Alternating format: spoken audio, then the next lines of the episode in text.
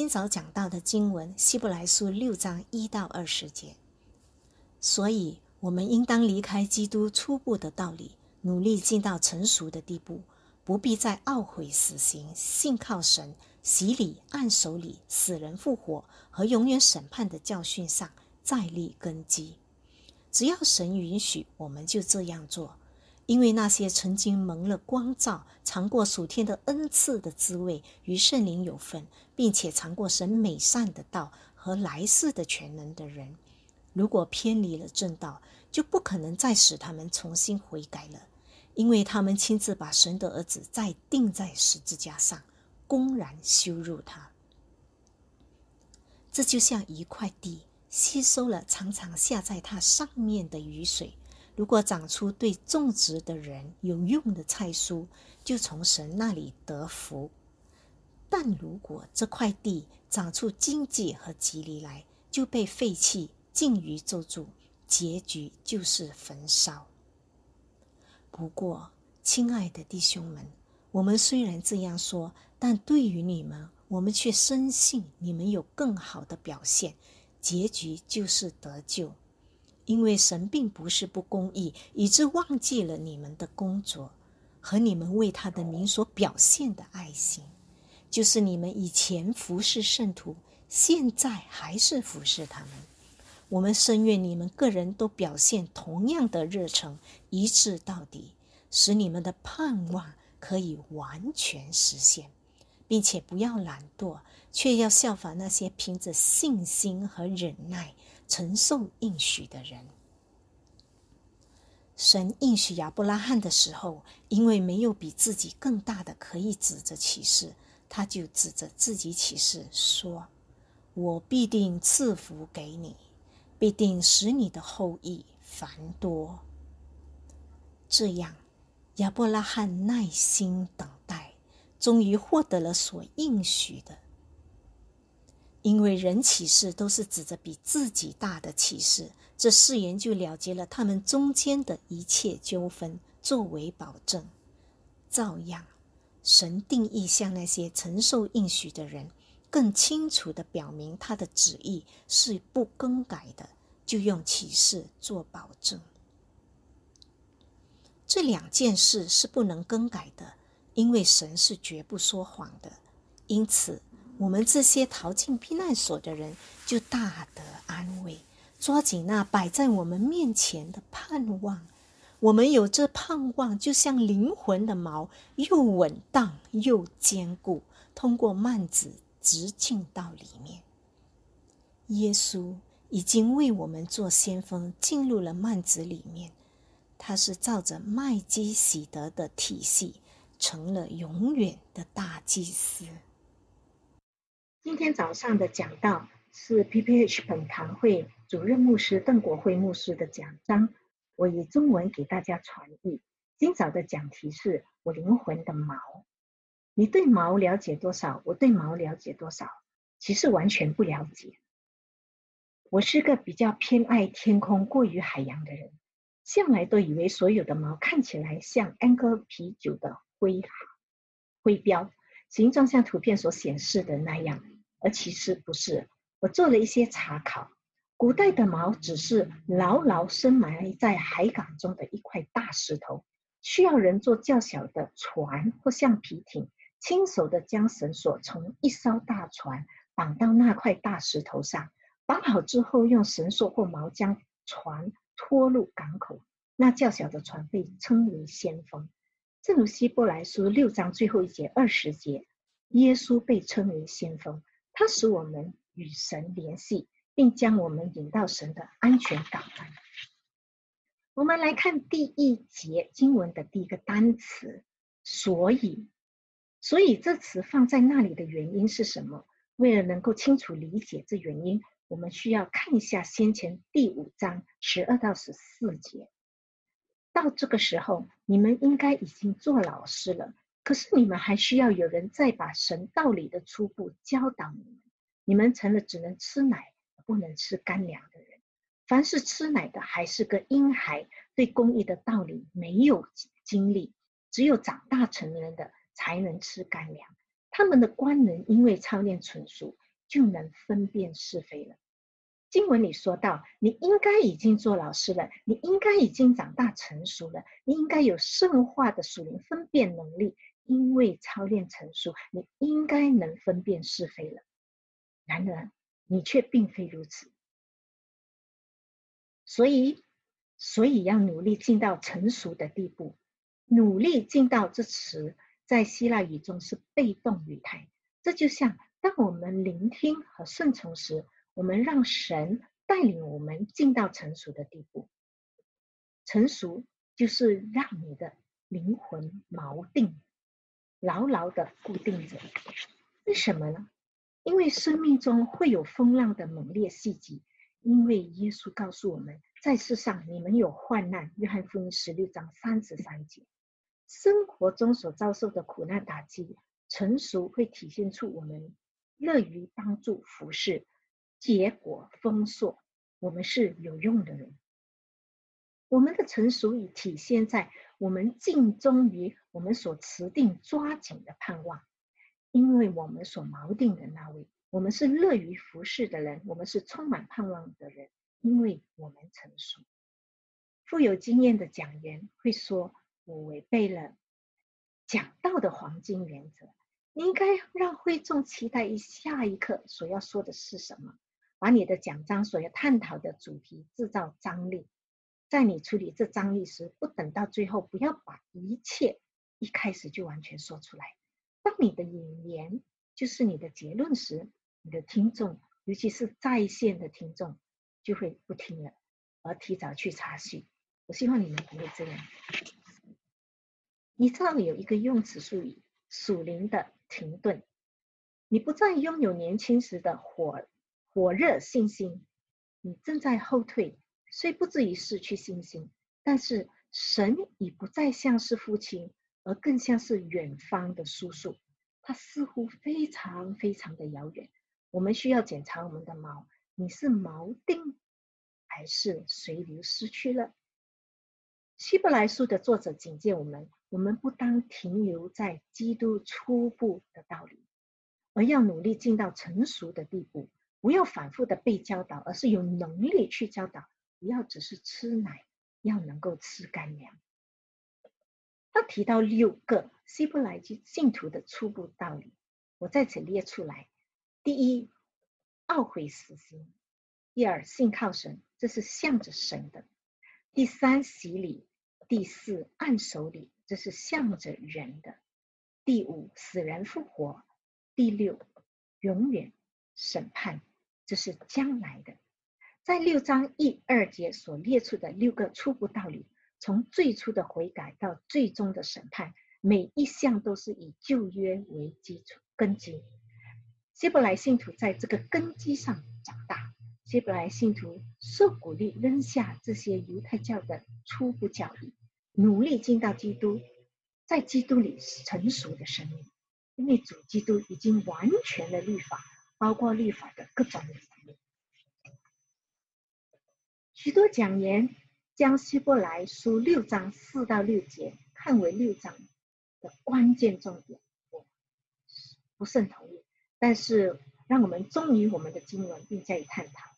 六章四到六节，圣经说：“因为那些曾经蒙了光照、尝过属天的恩赐的滋味，与圣灵有份，并且尝过神美善的道，而来世全能的人，如果偏离了正道。”就不可能再使他们重新悔改，因为他们亲自把神的儿子再钉在十字架上，公然羞辱他。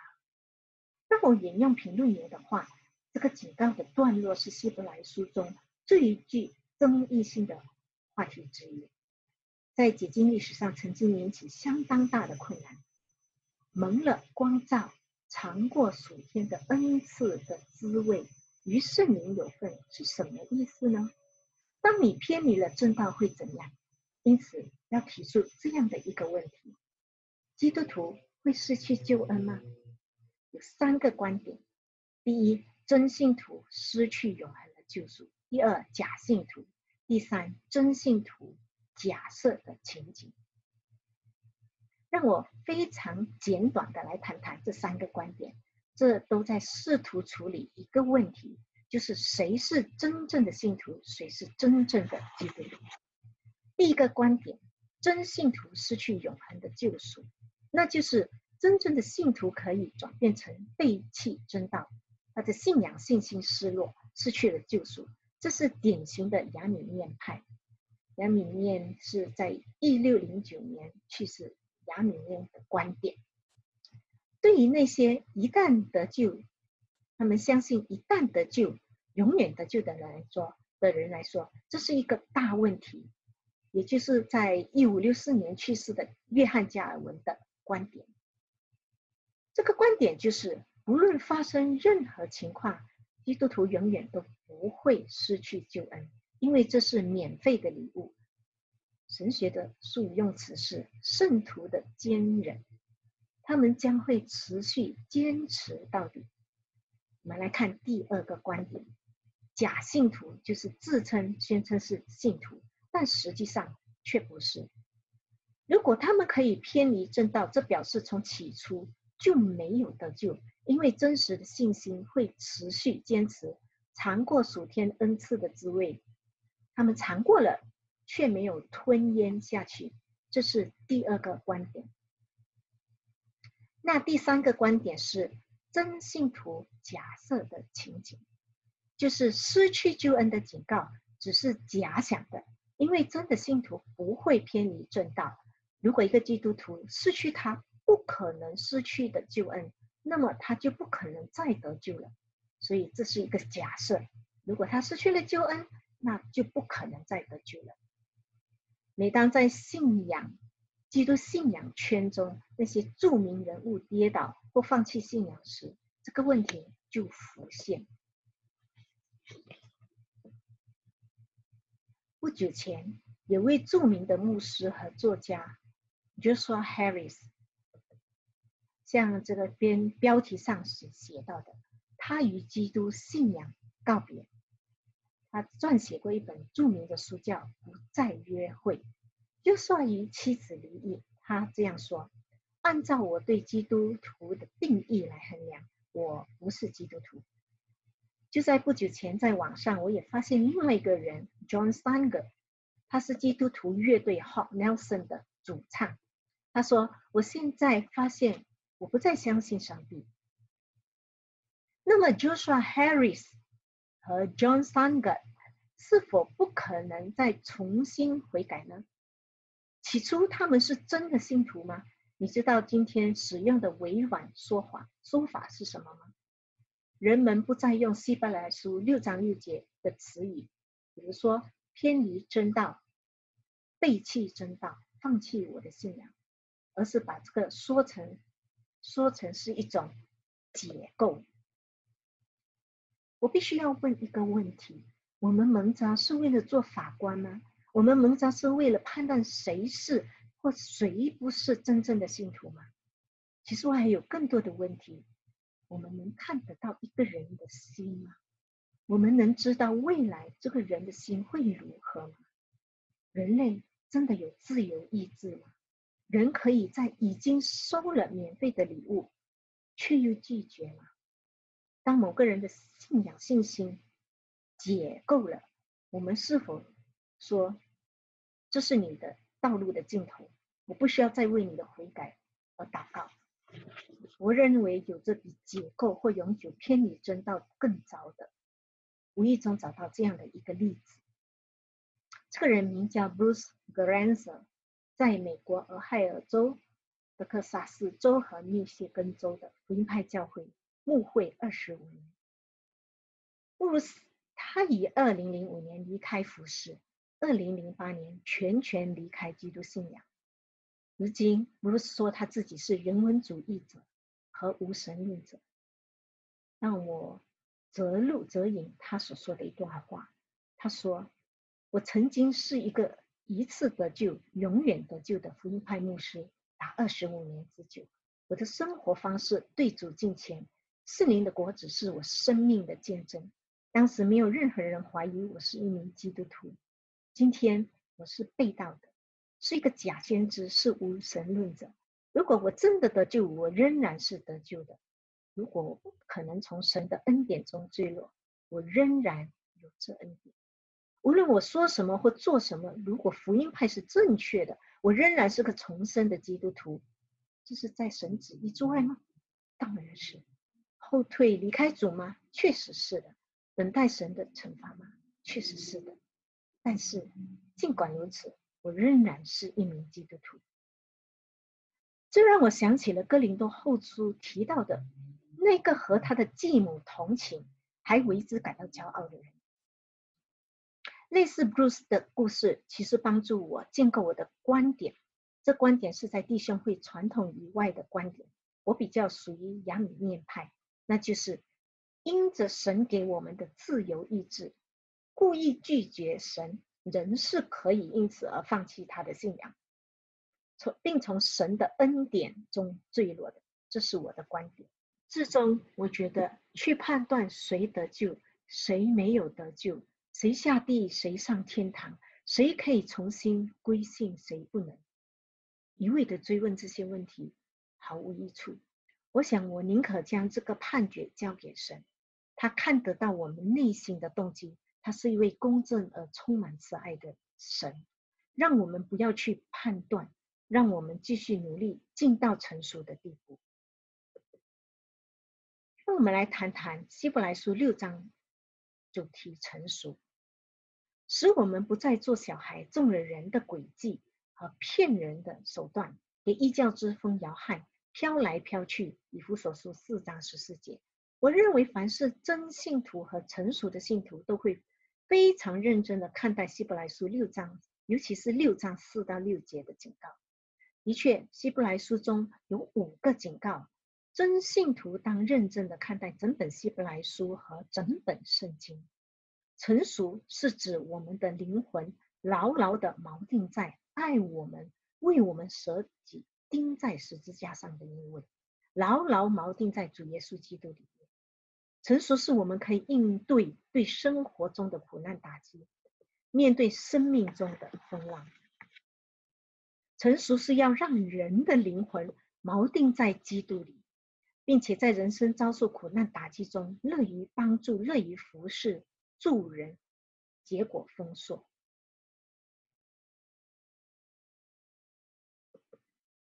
所给予他人的帮助，不是为了自己的为目的，而是出于我们灵里的丰硕，就是圣灵的果子所产生的基督徒内在的品格。就是你所读的加拉太书五章，仁爱、喜乐、平安、忍耐、恩慈、良善、信实、温柔、节制。圣灵的果子不仅使你成为神圣的隐士，而是让你成为乐于服侍的圣徒。希伯来书六章十节，因为神并不是不公义，以致忘记了你们的工作和你们为他的名所表现的爱心。就是你们以前服侍圣徒，现在还是服侍他们。帮助服侍这个字 “diaconia” 也被翻译成牧养、照顾、侍工。一个完美的例子在马可福音十章四十五节，因为人子来不是要受人的服侍，而是要服侍人，并且要舍命做许多人的赎价。喝一杯水会有赏赐。神为天上的赏赐设了非常恩慈又低的门槛。可还记得马太福音十章四十二节，无论谁因门徒的名，只把一杯凉水给这些微不足道的人中的一个喝，我实在告诉你们，他绝不会得不到他的赏赐。所以这不是数据，而是有关行为，你的行动。不成熟，我们在讲数据，这也不是有关你有多少的头脑知识，你能背诵多少的经文经节，这些都是好的，而更重要的是，是有关你生命中活所活出的成熟与悔改的心相称。五月到六月期间，我们到社区去分发粮食杂粮，来给。给一些有需要的居民，其中一位参与我们分发粮食的弟兄，他分享，让我给你读他当时发给我的信息。困坐在家里待了近两个月之后，我感到沮丧，一切都关闭，所以都没有业务。所以在上上周，我觉得我必须走出我的小世界，走进有真实的需要、真实人的真实世界。所以我给 Roslyn 打了一个电话，那是我上周五第一次在杨氏分发时遇到几个家庭，在五个家庭当中，我请求允许为三个家庭祷告。回到家，我的心灵感到振奋。神的话语说过，必定实现。滋润人的必得滋润，荣耀和赞美归于神，直到永远。多么奇妙的见证！他能够服侍、帮助这些人，为什么？因为成熟，因为锚定在基督里。一个成熟的信徒将自己灵魂锚定在基督里。并在生活遭受苦难打击中，会对他所持守的盼望敬重。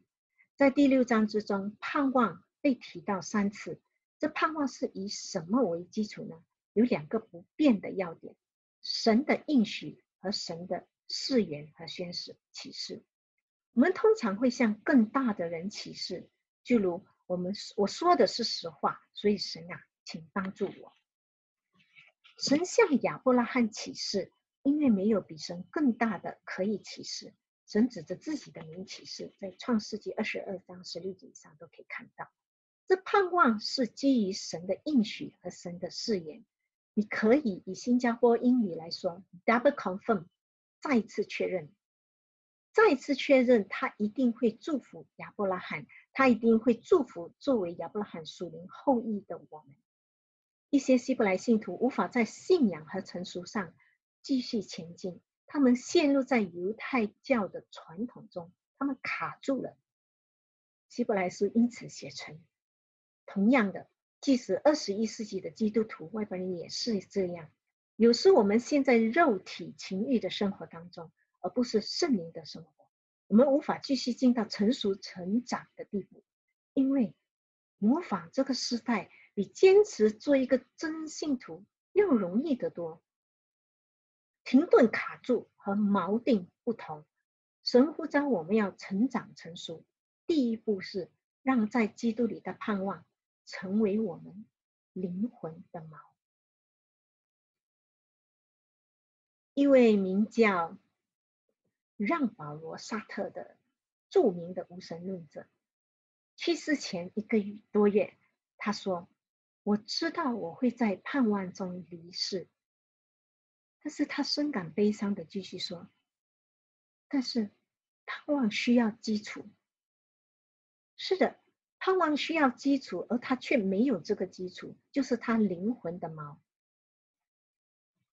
与他形成鲜明对比的是，这位叫丁尼生的勋姐。”他是在维多利亚女王在位统治期间，一个一位英国和爱尔兰获奖的诗人。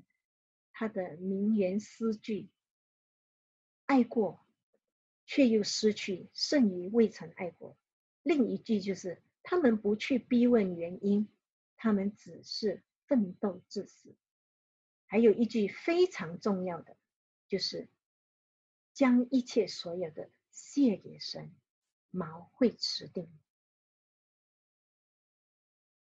我为什么有盼望？我只能说，在这六十一年中，我生命中所见过和所经历过的一切，教导我要在为我未曾见过和所不了解的一切，抱着盼望。这是我的经验。所以，一个成熟的基督徒将自己的灵魂。锚定在基督里，在生活中遭受的苦难打击中，他乐于服侍，帮助别人，丰硕结果，并且会尽忠于他所持守的盼望。我们如何将今天的讲道应用在当今世界上三个当前的话题？你有没有看过，在视频上看过一个人在你的眼前被杀害？你应该看过这个视频，一个叫 George Floyd 的黑人男子，警察跪压在他的脖子上，直到他死于窒息。尽管许多人告诉警察 George Floyd 已经无法呼吸、失去知觉，但还是跪压在他脖子上。现在这种公然的种族主义和谋杀中，抗议活动遍及整个美国，甚至整个欧洲，足以让你的血液沸腾。如果你是他的父母或亲戚，你会怎样？在这种打击和不公正之中，你会坚守在基督里的盼望吗？相信其中的正义，因为我们在神里面有盼望。他是一位不仅恩慈且公正的神，你会抱有这样的盼望吗？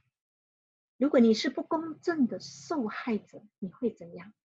但你不是，所以，所以我们必须给予帮助，我们必须服侍。就像十七岁的 Daniela Frazil，就是他以他那部十英寸的视频开始这下来，我们才看到导致 George Floyd 的事件。死亡的事件显示了不公正的行为，他本可以走开，或者说又不关我的事，但是德尼拉给予帮助，使得正义得以伸张。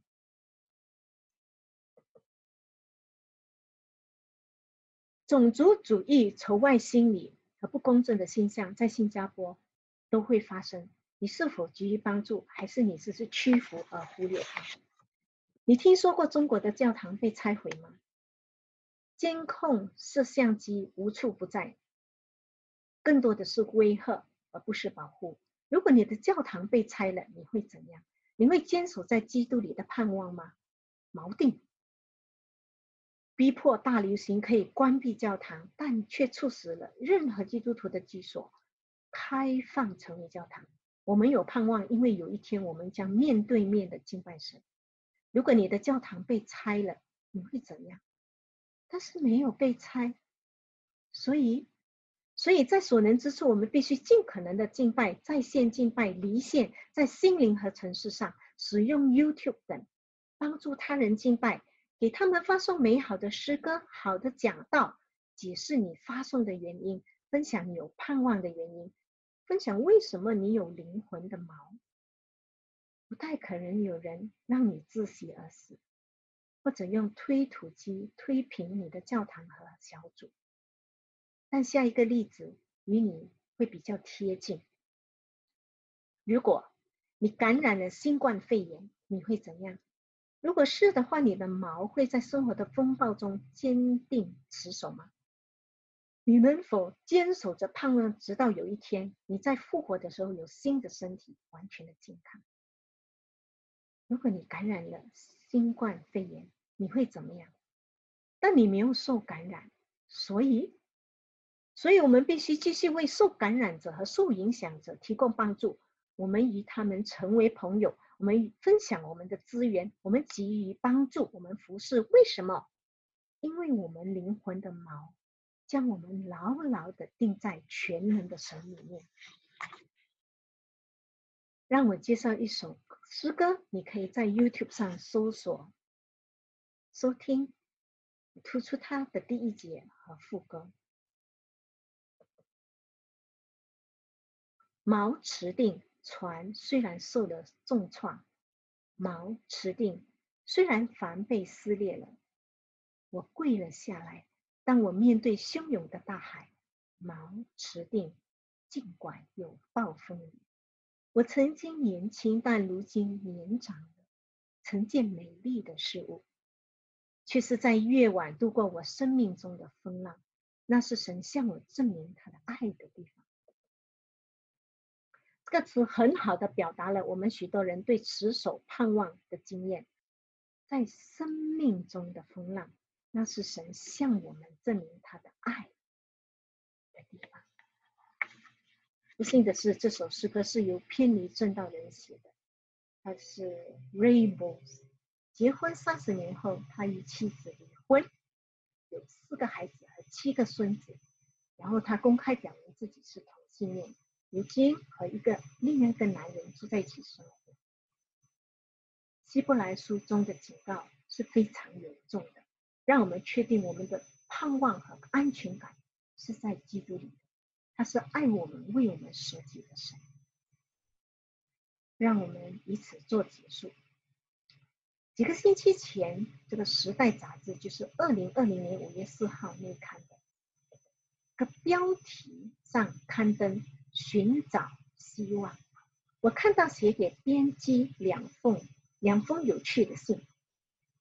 第一封是来自新西兰的 Gordon Dempsey，他发表了这样抨击的词语：“神保佑美国，或者有一个国庆庆祈祷日，或者。”他说：“牧师如羊这样喋喋不休的在叫，在说，是人们时候时候是意识到人不需要神的时刻了。人，是他说的一些抨击的词。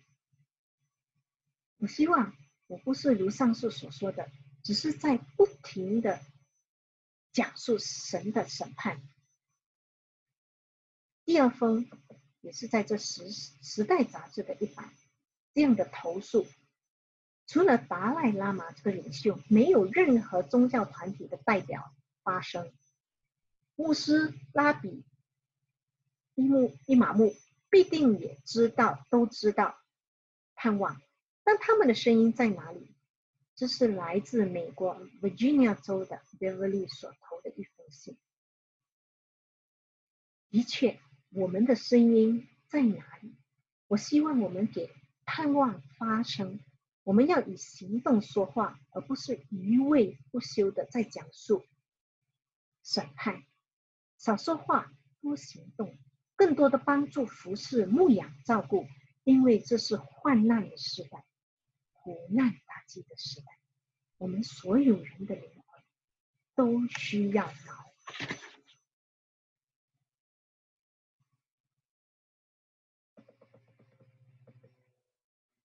让我们做结束祷告。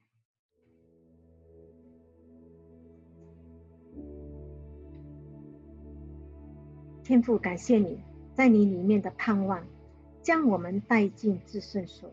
如今，请你将这盼望，将我们灵魂所拥有的，在这幔子之中安定的锚，转为在外的帮助。希伯来书十三章十三节那样说。那么，让我们也出到营外，到他那里去，担当他的灵力。愿那以应许和誓言确定祝福我们的主，使我们成为他祝福的管道，出到营外。即使我们必须担当凌辱，但却依然帮助人、服侍人，正如基督服侍我们一样。愿耶和华赐福给你。愿耶和华永远保护你，愿耶和华他的脸光照你，愿耶和华赐你平安，愿耶和华赐福给你，愿耶和华永远保护你，愿耶和华他的眼光照你，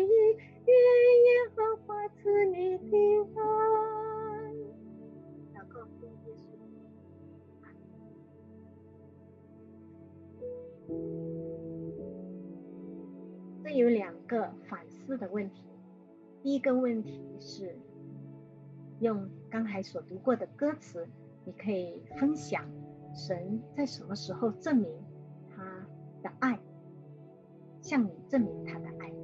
第二个就是在这期间，你能如何以温柔敬畏的心表达在你里面的盼望？如果你有你想有人为你祷告或与你交谈，你可以点击这二维码。下周见，愿神赐福。